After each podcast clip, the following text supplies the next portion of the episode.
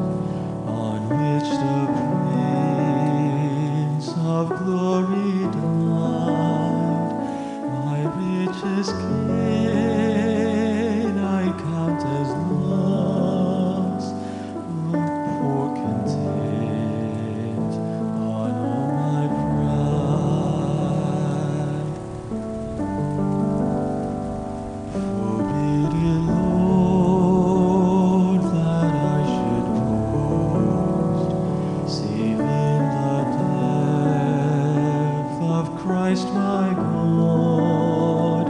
All the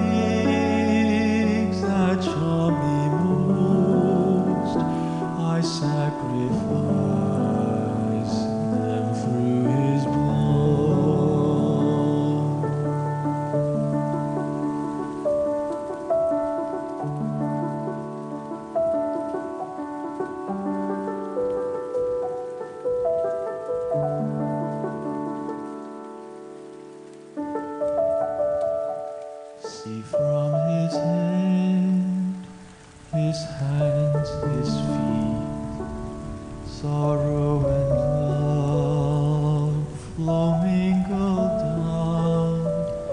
Did e'er such love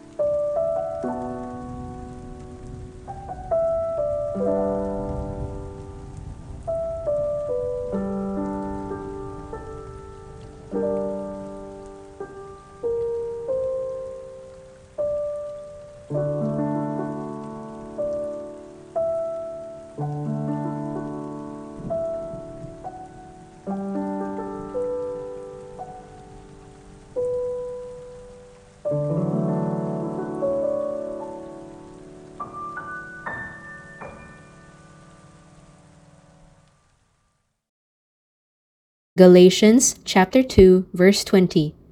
I have been crucified with Christ. It is no longer I who live, but Christ who lives in me. And the life I now live in the flesh, I live by faith in the Son of God, who loved me and gave himself for me. Galatians chapter 2 verse 20. This week, we continue our meditation on what worship truly means to us. What does it mean to be living sacrifices, living a life of worship? It becomes especially difficult to imagine a life of worship when our understanding of worship is so limited and separated from the rest of our theology. What does worship have to do with everything else we believe? If our worship is an independent activity, divorced from the rest of who God is and what He has done, then it is futile and will inevitably lose its meaning. Worship is essentially tied to creation. We are all creatures created by one Creator, meant for the purpose of worshiping and glorifying Him. We are the outpourings of the Creator's love, meant to echo His song of love. Worship is essentially tied to theology, the knowledge of God Himself. The more we know God, not merely know of God, the more we are able to worship Him.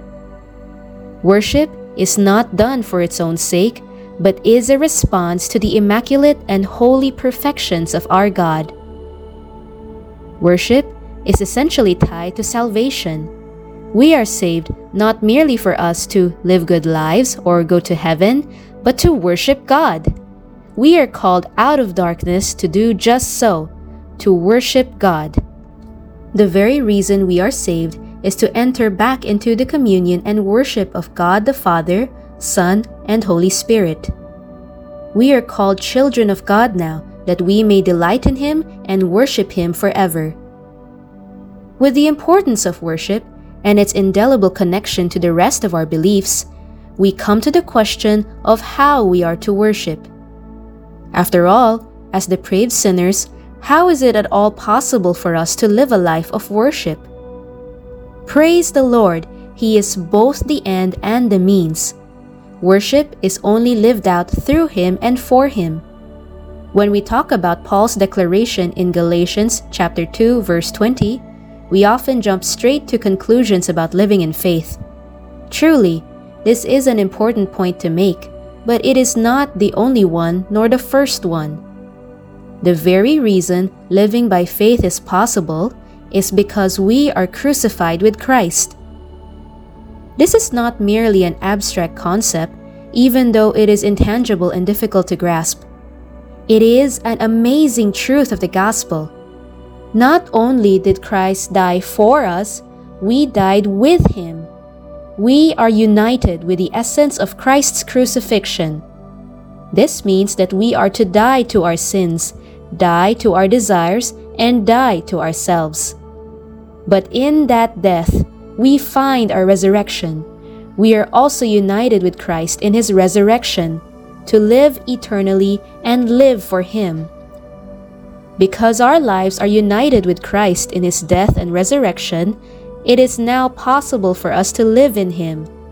Our lives are not our own for us to decide to give to him each day or each time we go to church. No, our lives are already his. This is the only reason we can live lives of worship. Praise the Lord for the love that calls us to be one with Him. Love so amazing, so divine, demands my soul, my life, my all.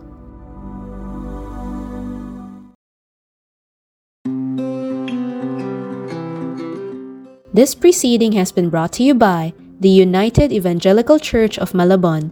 Thanks for listening. May God bless you.